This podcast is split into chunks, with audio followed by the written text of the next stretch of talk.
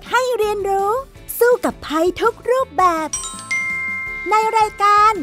เด็กรู้สู้ภัย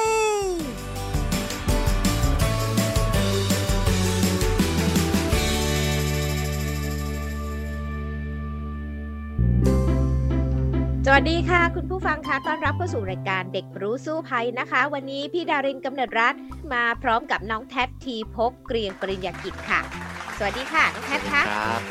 ค่ะ และสวัสดีคุณผู้ฟังด้วยนะคะสำหรับวันนี้นะคะ หลังจากที่เราได้เกิดเหตุการณ์หนึ่งที่ดังระดับโลกเลยในเรื่องภัยพิบัตินั่นก็คือภัยจากภูเขาไฟระเบิดใต้น้ำที่ตองก้านะคะ น้องแท็เองเนี่ยเห็นข่าวนี้บ้างไหมล่ะคะในช่วงที่ผ่านมา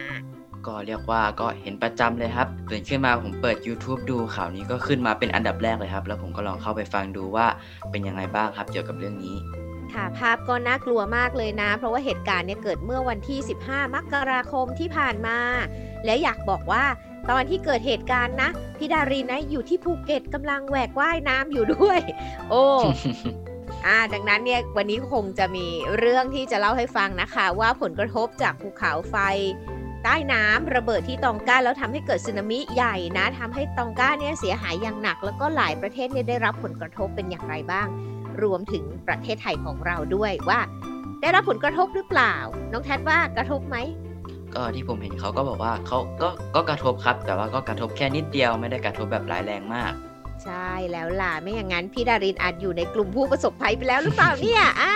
ถ้าอย่างนั้นไปคุยกันเลยในช่วงแรกของรายการค่ะช่วงรู้สู้ภัยนะคะ ช่วงรู้สู้ภัย ช่วงแรกของรายการนะคะ ช่วงรู้สู้ภัย วันนี้เราคุยกันเรื่องภูเขาไฟใต้น้ำระเบิดนะคะ ที่ตองก้านั่นเองค่ะ น้องแท็ดคะในช่วงกลางเดือนมกราที่ผ่านมาอย่างที่พี่รารินได้บอกนะครับ ก็ได้มีการเผยแพร่ข่าวภูเขาไฟใต้น้ำระเบิดขึ้นมาครับ โดยจุดศูนย์กลางอยู่ที่ภูเขาไฟฮุงกาตองกาฮุงกาฮาอาปายณเกาะฮังกาประเทศตองกาครับ ซึ่งตั้งอยู่ในบริเวณมหาสมุทรแปซิฟิก นอกจากตองกาแล้วก็ยังมีอีกหลากหลายประเทศในแถบนั้นครับซึ่งเป็นหมู่เกาะน้อยใหญ่มากมายเลยครับพี่ดาริน ทั้งประเทศค่ะเปรูทั้งหมู่เกาะโซโลมอน ซามัว แล้วก็มีประเทศที่ได้รับการเตือนภัยร้ายแรงด้วยครับ เช่นประเทศญี่ปุ่น ออสเตรเลีย สหรัฐอเมริกา นิวซีแลนด์นะครับ ซึ่งเป็นประเทศที่ได้รับการเตือนภัยครับ แล้วก็ผมก็ได้เห็นภาพถ่ายนะครับ จากองค์กรของนาซานะครับ พบว่ามีการระเบิดปะทุขึ้นของแรงดันที่อยู่ใต้ทะเลนะครับ ซึ่งเป็นการสั่นไหวที่ค่อนข้างรุนแรงครับ ผมซึ่งอยากที่จะทราบว่ามีระดับความรุนแรงในระดับใดครับ แล้วคนที่อาศัยอยู่ในแถบนั้นเขารู้สึกได้ในระยะประมาณกี่กิโลเมตรครับพี่ดาริน โอ้โห ต้องเรียกได้ว่ามันเป็นหายนะที่รัฐบาลตองก้าบอกว่าไม่เคยเกิดขึ้นมาก่อนเลยนะคะ เพราะว่ามันเกิดภูเขาไฟใต้น้ำขนาดใหญ่ระเบิด แล้วก็เกิดคลื่นยักษ์สึนามิขึ้นนะคะ แต่ว่าเรื่องนี้เนี่ยชาวตองก้านั้นได้ได้รับการเตือนมาก่อนหน้านั้นค่ะจากสัญญาณเตือนหลาย ๆ อย่างนะ ทั้งที่มีการเกิดปฏิกิริยาของภูเขาไฟมา 1 วันก่อนการระเบิดนะคะ รวมถึงเสียงระเบิดเนี่ยดังก่อนที่จะเกิดคลื่นยักษ์สึนามิด้วย ก็เลยทำให้ชาวบ้านเนี่ยเขาวิ่งขึ้นสู่ที่สูงได้ทันค่ะ แล้ว แนวปะการังอ่าว แล้วก็อุปสรรคทางธรรมชาติอื่นๆเนี่ยช่วยป้องกันตองก้าเอาไว้ได้บางส่วนนะ ก็คือไม่ได้ราบเป็นหน้ากลองอย่างนั้นนะ แต่ความรุนแรงเนี่ยหนักมากทีเดียวค่ะ เพราะว่าเขาถือกันว่า รุนแรงมากที่สุดในรอบพันปีเลยนะ แล้วคลื่นนะคลื่นยักษ์ที่เกิดขึ้นเนี่ยมันก็ส่งผลกระทบไปหลายประเทศอย่างที่น้องแท็บอกมาแล้วนะ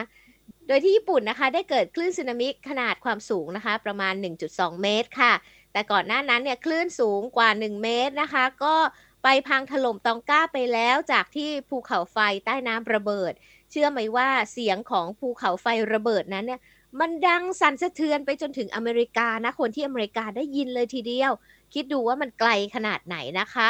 แล้วก็ที่ตองก้านั้นเนี่ย ก็ถูกปกคลุมไปด้วยเท่าฐานของภูเขาไฟที่ระเบิดนั้นไฟฟ้าดับเกือบทั้งหมดเลย ประชากรบนตองก้าเนี่ยมีประมาณแสนคนนะ ก็ได้รับผลกระทบทั้งหมดละค่ะ แล้วก็มีการคาดการณ์ด้วยว่าอาจจะมีผู้ที่สูญเสียถึง 80,000 คน หมายความว่าได้รับความสูญเสียนะ แต่ผู้เสียชีวิตนั้นไม่มาก เพราะว่าชาวบ้านเขาหนีได้ทันขึ้นสู่ที่สูงนะ โดยภัยธรรมชาติครั้งนี้เนี่ย เขาบอกว่ามันก็จริงๆเนี่ยก็มีการประทุมาเรื่อยๆอยู่แล้ว แต่รอบปัจจุบันเนี่ยประทุมาตั้งแต่วันที่ 13 มกราคมแล้วค่ะ แล้วก็มาระเบิดจริงๆเนี่ยวันที่ 15 มกราคมเนาะแล้วก็ถือได้ว่าการระเบิดครั้งนี้เนี่ยมันมีความรุนแรงมากแล้วก็เกิดคลื่นที่มันไปได้ไกลมากแล้วยังเรียกได้ว่าความรุนแรงนั้นเนี่ยน้องทัดถามพี่ดารินอยู่ว่าแรงแค่ไหน ต้องบอกว่าภูเขาไฟระเบิดครั้งนี้เนี่ย แรงมากกว่าระเบิดปรมาณูที่ลงที่ฮิโรชิมาสมัยสงครามโลกครั้งที่สองเนี่ย ถึงหนึ่งพันเท่า คิดดูแล้วกัน ว่าหนักหนาขนาดไหนคะน้องแท็ฉะนั้นเนี่ยก็เลยทำให้หลายประเทศเนี่ยได้เจอกับคลื่นสักประมาณ 1 เมตรด้วย แม้ว่าระเบิดที่ตองกาซึ่งเป็นหมู่เกาะเนาะในในมหาสมุทรแปซิฟิก แต่คลื่นมันวิ่งไปเกือบครึ่งโลกเลยด้วยความรวดเร็วมากเลยค่ะ ครับพี่ดาริน สาเหตุการเกิดการระเบิดหรือปะทุจากแรงดันใต้น้ำที่เกิดขึ้น อันนี้เกิดขึ้นได้อย่างไรครับ แล้วสาเหตุที่แท้จริง หรือกระบวนการการเกิดการปะทุนั้นของสิ่งที่อยู่ภายใต้สมุทรนี้คืออะไรกันครับ จริงๆแล้ว เรื่องนี้นั้นก็เหมือนกับที่เราทราบดีนะว่าภูเขาไฟระเบิดนะคะ เกิดจากแมกมาใต้พื้นโลกเนี่ยมันปะทุขึ้นใช่ไหมมนุษย์เองเนี่ยก็ยังไม่รู้สาเหตุแน่ชัด และที่สำคัญยังไม่สามารถคาดการล่วงหน้าได้ด้วย ฉะนั้นเนี่ยเรื่องของแผ่นดินไหวและภูเขาไฟระเบิดเนี่ยไม่สามารถคาดการได้ไม่รู้ จนปัจจุบันเนี่ยคนก็ยังไม่รู้ แต่ว่าพอจะสังเกตได้เช่น อย่างที่พี่ดารินบอกว่าก่อนที่ภูเขาไฟจะระเบิดนั้น มันมี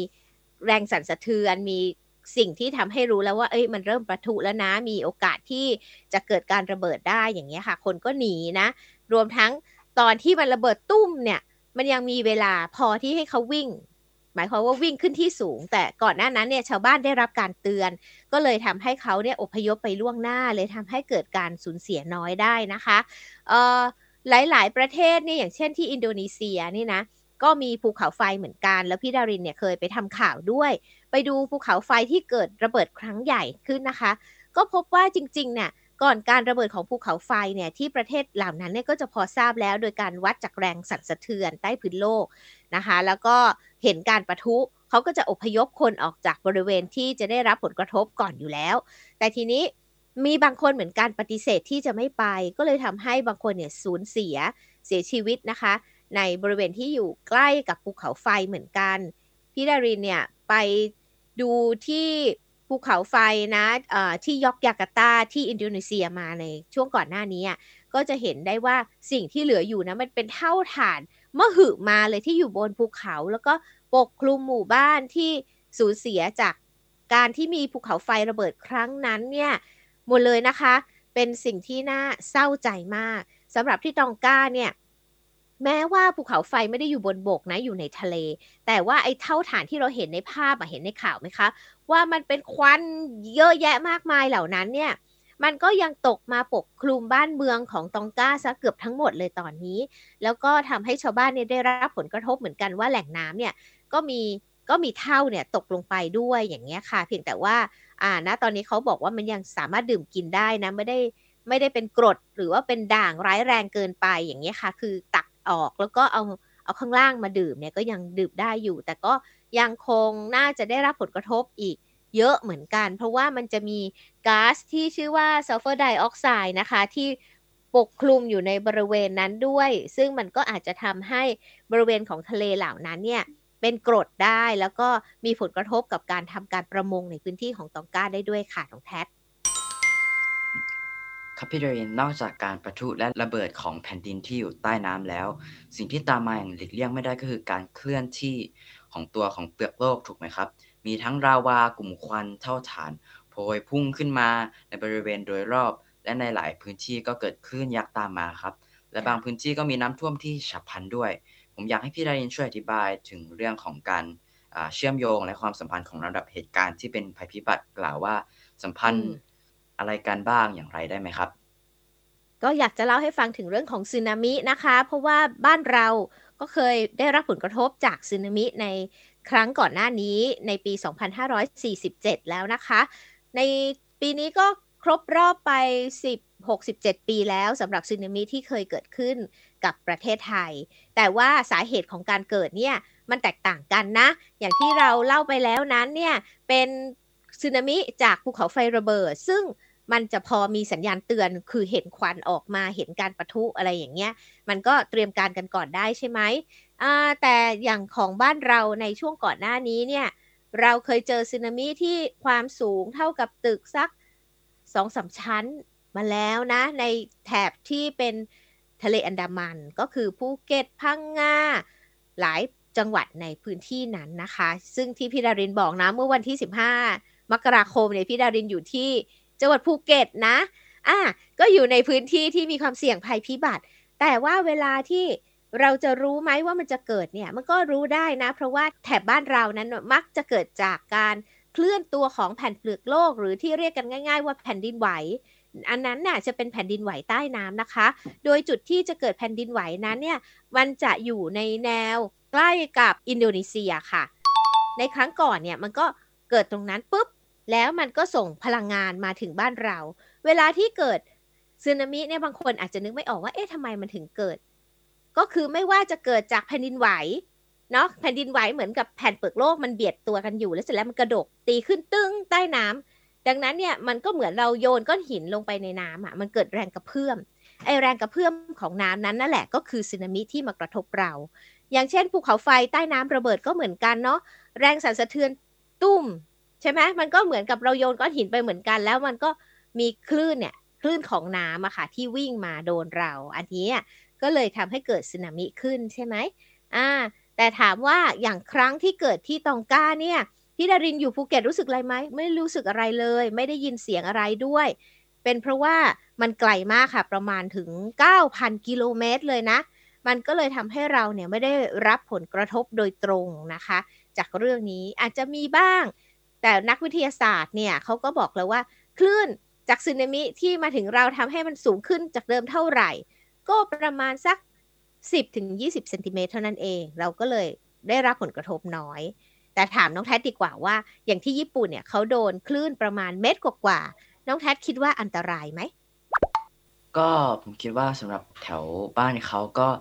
คิดว่าน่าจะอันตรายอยู่ครับ แต่ว่าสำหรับบางคนอาจจะไม่อันตรายนะ เพราะว่า บางครั้งคลื่นหนึ่งเมตร มันก็พอที่จะทำให้เรารอดได้อยู่ถ้าเราคิดดีๆอ่า อันนี้น่ะ ต้องบอกว่าถูกและผิดนะ ก็คือว่าคลื่นหนึ่งเมตรจากสึนามิเนี่ย อ่าน้องแท็ลองนึกเวลาคลื่นหนึ่งเมตร สูงแค่ไหน ถ้าเป็นผู้ใหญ่ก็สักอ่าสูงแค่ไหนคะประมาณเอวของผู้ใหญ่ช่วงเอวใช่ครับอ่าช่วงเอวช่วงอกอย่างนี้แล้วแต่คนสูงแค่ไหน ถ้าเราไปยืนอยู่ริมทะเลเราโดนคลื่นหนึ่งเมตรซัด รู้สึกไงบ้างปกติในเหตุการณ์ปกติ ก็ปกติอยู่แล้วครับ แต่ถ้าเป็นสมมุติเป็นเด็กปุ๊บเนี่ยก็อาจจะไม่ปกติไงอ่าแต่มันแรงนะคลื่นมาก็อาจจะล้มได้ใช่ไหมอ่า วันที่ 15 มกราคมเนี่ย วันที่เกิดสึนามินะคะ พี่ดารินอยู่ในทะเลพอดีไปไว่ายน้ำไปดำน้ำเนี่ย นั่งเรือก็รู้สึกได้ว่า เอ๊ะทำไมคลื่นในทะเลเนี่ย มันมันสูงมันเป็นคลื่นลมแรงอะ่ะ อาจจะมีผลกันนิดหน่อยอย่างที่พี่ดารินบอก ทีนี้เวลาที่เราอยู่ที่ริมชายหาดอะสมมุติน้องแท็เป็นผู้ใหญ่สูงละนะคะ คลื่นมาหนึ่งเมตรกระทบเราเราล้มไหมคิดว่าล้มไหมก็ถ้าเกิดว่าเป็นคลื่นธรรมดาก็ไม่ล้มครับ แต่ถ้าเป็นคลื่นที่แรงๆล้มแน่นอน อ่าคลื่นธรรมดามันก็อาจจะสักเข่าไม่ล้ม แต่ถ้ามาสักเอวก็อาจจะล้มใช่ไหมอ่า แต่เสร็จแล้วพอเราล้มไปปุ๊บเราจะลุกขึ้นมาได้ไหมคะ ก็ลุกขึ้นได้อยู่ดีครับ ถ้ามันไม่ จมถ้าเราไม่จมน้ำนะ อ่า ใช่ไหมเพราะว่ามันมาปุ๊บแล้วมันก็หายไป แต่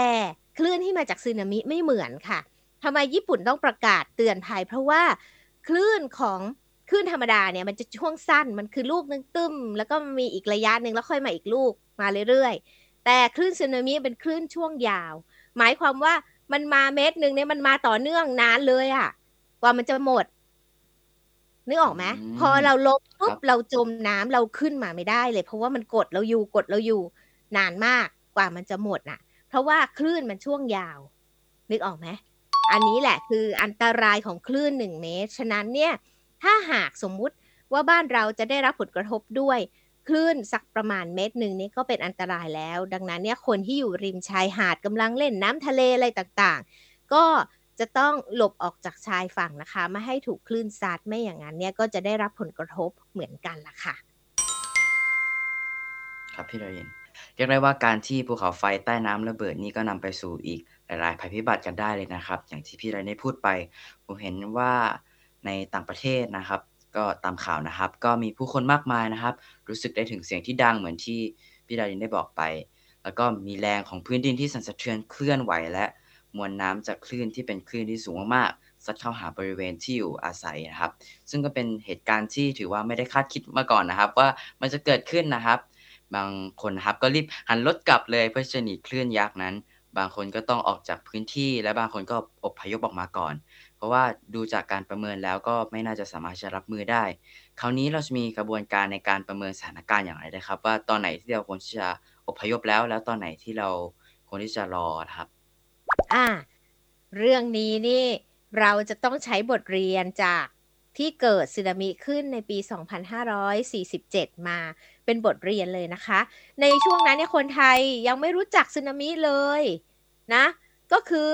เรารู้สึกได้ถึงแผ่นดินไหว แต่เราก็ไม่ได้ทำอะไรเราก็ยังอยู่ แล้วเสร็จแล้วเราก็รู้สึกได้ถึงน้ำลดจากที่พี่ดารินเนี่ยเคยทำข่าวเยอะมากเลย ไปคุยกับชาวบ้านที่ รอดตายมาจากสึนามิครั้งนั้นนะน้องแท็เขาก็บอกว่าเห็นน้ำอะมันอยู่ๆมันก็ลดลงไปเลยลดหวบไปเลยปลาดิ้นดิ้นดิ้นเลยอยู่ริมชายหาด ไปเล่นปลาด้วยไปจับปลาเล่น คือไม่คิดว่ามันจะเกิดอะไร แต่เสร็จแล้วพอน้ำมันลดไปปุ๊บเนี่ย คือมันกำลังเตรียมมาไงมันดูดไปก่อนดูดดูดดูดไปนะ เสร็จแล้วมันก็จะยกคลื่นใหญ่มาปุ๊บแล้วมันก็วิ่งกลับมาที่หาดเนี่ยค่ะ ชาวบ้านคนที่วิ่งหนีทันเนี่ยก็รอด ทางเดียวคือวิ่งสู่ที่สูงเท่านั้นนะ ไม่อย่างนั้นเนี่ยวิ่งไม่ทัน น้องแท็เชื่อไหมว่าคลื่นเนี่ย มันมาเร็วขนาดไหนคลื่นสึนามิเออ ให้เดาก่อน ก็มันก็น่าจะมาเร็วอยู่นะครับ จากที่ผมอืมคิดคิดไว้คร่าวอ่า สักกี่กิโลเมตรต่อชั่วโมงอะให้น้องแท็ดเดาสิๆอืมอันนี้ไม่กถ้าล้าเทียบเดาเลกับยครรับถอ่า ถ้าเทียบกับรถยนต์ มันวิ่งอืมเร็วขนาดไหน อันนี้ผมขอไม่ตอบแล้วกันครับเพราะผมไม่ทราบจริงอ่า งั้นพี่ดารินเฉลยแล้วกันนะ คลื่นสึนามินะคะ เวลามันวิ่งมาในทะเลนั้นเนี่ย ความเร็วมากกว่า 400 กิโลเมตรต่อชั่วโมๆงอืมอ่า เท่ากับเครื่องบินโดยสารบินน่ะ อย่างนั้นน้องแท็บคิดว่าเราวิ่งหนีทันไหม ไม่ทันแน่นอนอ่าไม่ทันดังครับนั้นเนี่ยไม่ทันแน่ใช่ไหม คือไปรอจนกว่าเขามาแล้วค่อยวิ่งไม่ทัน เราต้องวิ่งก่อน ฉะนั้นคำแนะนำนะคะ ก็คือว่าถ้าเราอยู่ริมทะเล ริมชายฝั่งทะเลโดยเฉพาะชายฝั่งอันดามัน เรารู้สึกเกิดแผ่นดินไหว เรารู้สึกแรงสั่นสะเทือนคำแนะนำคือหนีเลยค่ะ ขึ้นสู่ที่สูงให้เร็วที่สุด ประสบการณ์จากสึนามิครั้งที่แล้วที่เกิดชายฝั่งอันดามันของเรานะอ่าก็คือมีจังหวัดอะไรบ้างอ่าน้องแท็พอรู้ไหม ที่ได้รับผลกระทบใช่ไหมครับพี่อืเลยมโอเคครับ ก็น่าจะเป็นจังหวัดที่อยู่ใกล้กับทะเลถูกไหมครับอ่าเช่เป็นนอันจัดางหวัดมันใช่ครับ เช่นจังหวัดภูเก็ตจังหวัดอ่าชลบุรีอะไรต่างๆ ที่มันไม่อยู่ใกล้กับทะเลใช่อ่าผิดแล้วจังหวัดชนบุรีอยู่ฝั่งอ่าวไทยนะคะอ๋อคทางรับฝั่งอันดามันเนี่ยแหละเป็นฝั่งทะเลลึก แล้วก็อยู่หันหน้าเนี่ยออกสู่ทะเลกว้างใช่ไหมแล้วในทะเลกว้างนั้นเนี่ยก็จะมีเขาเรียกว่าวงแหวนแห่งไฟอยู่ ก็คืออครับเป็นพี่ดารินรอยเลื่อนที่จะเกิดแผ่นดินไหว ทางฝั่งของอินโดนีเซียแบบนี้นะคะ แล้วมันก็จะวิ่งมาหาเราได้ ฉะนั้นเนี่ยทางฝั่งทะเลอันดามันครั้งที่แล้วที่เกิดสึนามิมี 6 จังหวัดค่ะ คือระนอง ภูเก็ต พังงา กระบี่ ตรัง และสตูล แต่จังหวัดที่โดนหนักที่สุดเลยนะ หนักสุดๆไปเลยนะคะ ก็คือภูเก็ต พังงา และระนองนะ จังหวัดอื่นอาจจะเบาบางลงไป ผู้เสียชีวิตอาจจะน้อยกว่าอย่างเงี้ยค่ะ แต่อย่างที่พี่ดารินบอกว่า ไปรอดูคลื่นรอดูน้ำลด แล้วไม่วิ่งนะมันวิ่งไม่ทัน เพราะมันมาเร็ว 400 กิโลเมตรต่อชั่วโมงนะ เวลามันมานะอย่างครั้งที่แล้วเนี่ย อันนี้เป็นข้อมูลจากศูนย์การเปลี่ยนแปลง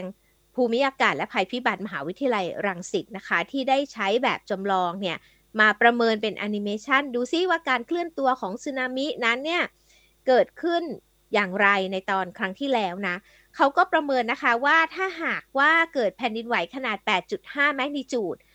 ความลึกสักประมาณ 20 กิโลเมตร บริเวณหมู่เกาะนิโคบาในทะเลอันดามันนะคะ ก็จะเกิดคลื่นสูงปะทะชายฝั่งสูงกว่า 6 เมตรเลยนะ แล้วเดินทางมาด้วยความเร็วประมาณ 400 กิโลเมตรต่อชั่วโมง ใช้เวลาไม่ถึง 45 นาทีเนี่ยจะมาถึงชายฝั่งบ้านเรา ฉะนั้นคำแนะนำนะคะ จากอาจารย์เสรีสุภราทิตผู้อำนวยการของศูนย์นี้ ก็บอกว่าวิ่งทันทีเมื่อรู้สึกว่าแผ่นดินไหว ไปให้ไกลจากชายฝั่งและขึ้นสู่ที่สูงเท่านั้นค่ะน้องแท็ถ้าที่สูงก็คือ ให้มันสูงกว่า 3 ชั้นนะตึกอะ่ะขึ้นกว่าชั้น 3 ดังนั้นเนี่ยน่าจะพอรอดได้คือยังไง หรือ ขึ้นให้สูงที่สุดเท่าที่เราทำได้ก็จะยิ่งดีเลยล่ะค่ะ อ๋อ อย่างนี้ก็แปลว่าเราก็ต้องรีบวิ่งไปเลยถูกไหมครับพี่ดาริน ใช่ค่ะ ถึงเวลานั้นนะเกิดแผ่นดินไหวไม่ต้องรีรอแล้ววิ่งไว้ก่อนจะปลอดภัยนะคะ เพราะว่าเดี๋ยวนี้เนี่ยชาวบ้านที่อยู่ทางชายฝั่งทะเลอันดามันเนี่ยเขาก็วิ่งไว้ก่อน รู้ว่าแผ่นดินไหวปุ๊บเขาขึ้นสู่ที่สูงก่อน แล้วไม่เกิดไม่เป็นไร ถือว่าโอเค แต่ถ้าเกิดเนี่ยเรารอดตายได้นะคะอะ พูดถึงเรื่องของการหนีจากสึนามิแล้วพี่ดารินว่าเราไปคุยกันต่อในช่วงต่อไปเลยก็คือช่วงรู้แล้วรอดค่ะ ช่วง รู้แล้วรอด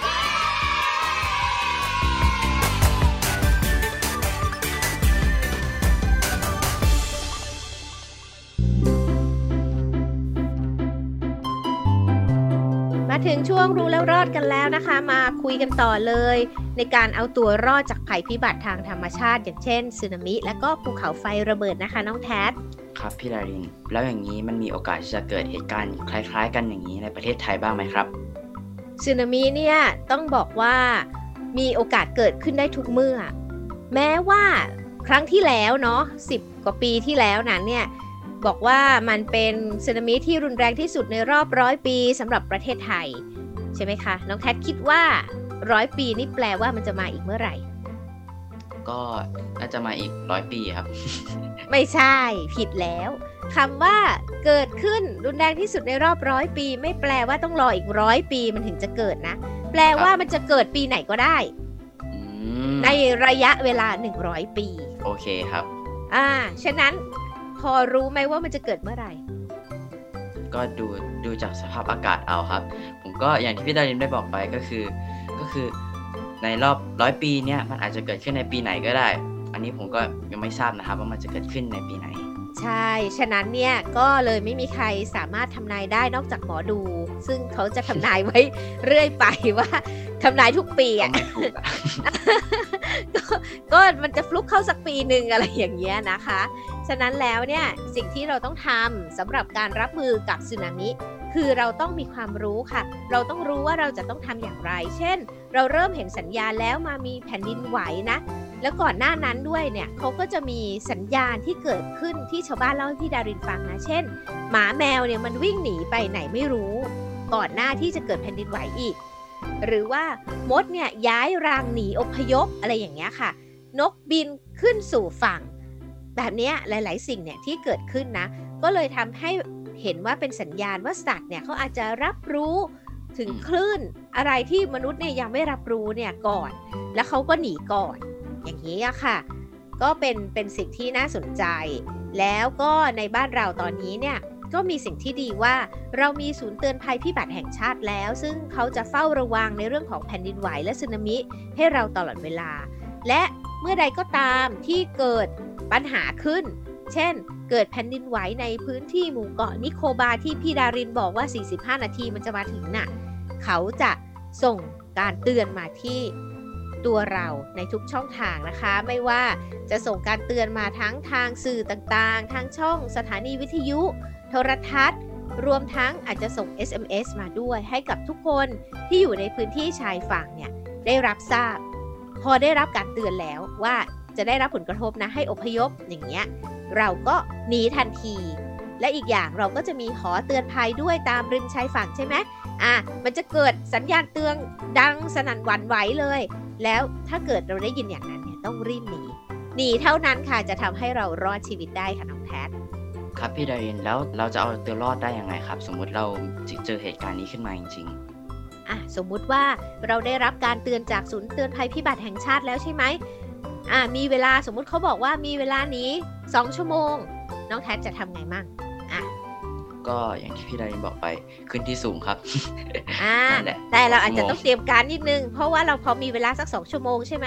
เราก็ใช่ครับเก็บของใส่กระเป๋าเก็ฉุบกข้าวของเฉินก่อนครันะบแต่ชาวบ้านเนี่ยพี่ดารินเคยไปทำข่าวหลาย ๆ ครั้งเลย ชาวบ้านที่อยู่ในแถบอันดามันเนี่ยเขาจะมีกระเป๋าฉุกเฉินอยู่ค่ะ โดยจัดสิ่งที่สำคัญที่ดำรงชีวิตเอาชีวิตรอดเนี่ยใส่กระเป๋าใบหนึ่งไว้ แขวนไว้ริมบ้านเลย ถ้าเกิดได้รับการเตือนปุ๊บให้หนีปุ๊บเขาจะคว้านี้ไปปุ๊บ แล้วก็วิ่งเลย ขับรถก็ได้ แต่ว่ามันก็มีเหตุการณ์เหมือนกันที่เคยมีการเตือนภัยที่ภูเก็ตนะ แล้วชาวบ้านเนี่ยต่างคนต่างขับรถหนีแล้วก็ไปติดกันอยู่บนเขา เพราะว่ามันมันรถเยอะไงอย่างเงี้ยคือ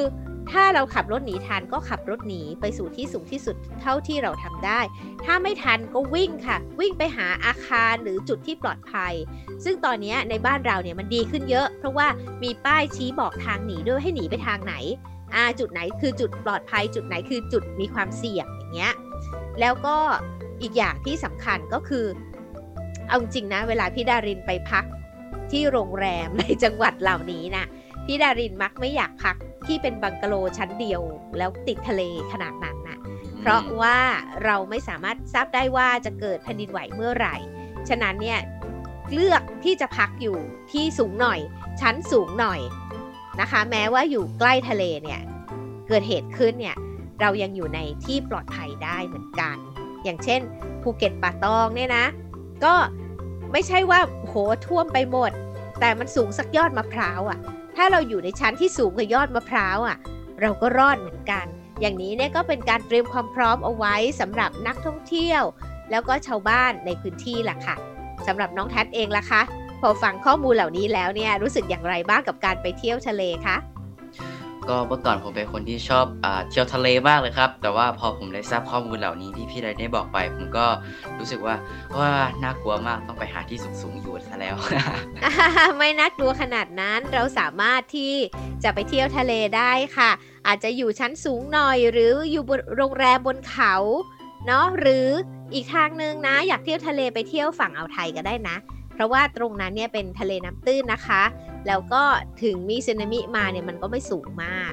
อะอันนี้ก็อาจจะปลอดภัยกว่าสำหรับหลาย ๆ คนที่อาจจะเสียวสยองกับอ่าสึนามิที่อาจจะเกิดขึ้น แต่เอาจริงก็นาน ๆ มาทีแหละ เพียงแต่ว่าเราตอบไม่ได้เท่านั้นว่ามาเมื่อไหร่ ฉะนั้นเนี่ยปลอดภัยไว้ก่อนก็จะเป็นการดีนะคะ เอาละค่ะ วันนี้หมดเวลาแล้วสำหรับรายการเด็กรู้สู้ภัยพี่ดารินและน้องแพทลาไปก่อนขอให้ทุกคนมีความสุข ในช่วงนี้นะคะ แล้วก็ไม่ต้องกลัวเกินไป ไม่ต้องแพนิคกับสึนามิและข่าวที่เห็น แต่ว่าให้ตระหนักเอาไว้ว่าเราจะทำอย่างไร เพื่อให้เราปลอดภัย เท่านั้นก็เพียงพอแล้วใช่ไหมคะน้องแพทใช่แล้วครับพี่อารินค่ะอะงั้นวันนี้ขอลาคุณผู้ฟังไปก่อนนะคะ พี่ดารินและน้องแทดลาไปก่อนค่ะ สวัสดีค่ะ สวัสดีครับ ติดตามรายการได้ทางเว็บไซต์และแอปพลิเคชันของไทย PBS Podcast Spotify SoundCloud Google Podcast Apple Podcast และ YouTube Channel ไทย PBS Podcast Thai PBS Podcast. View the world via the voice.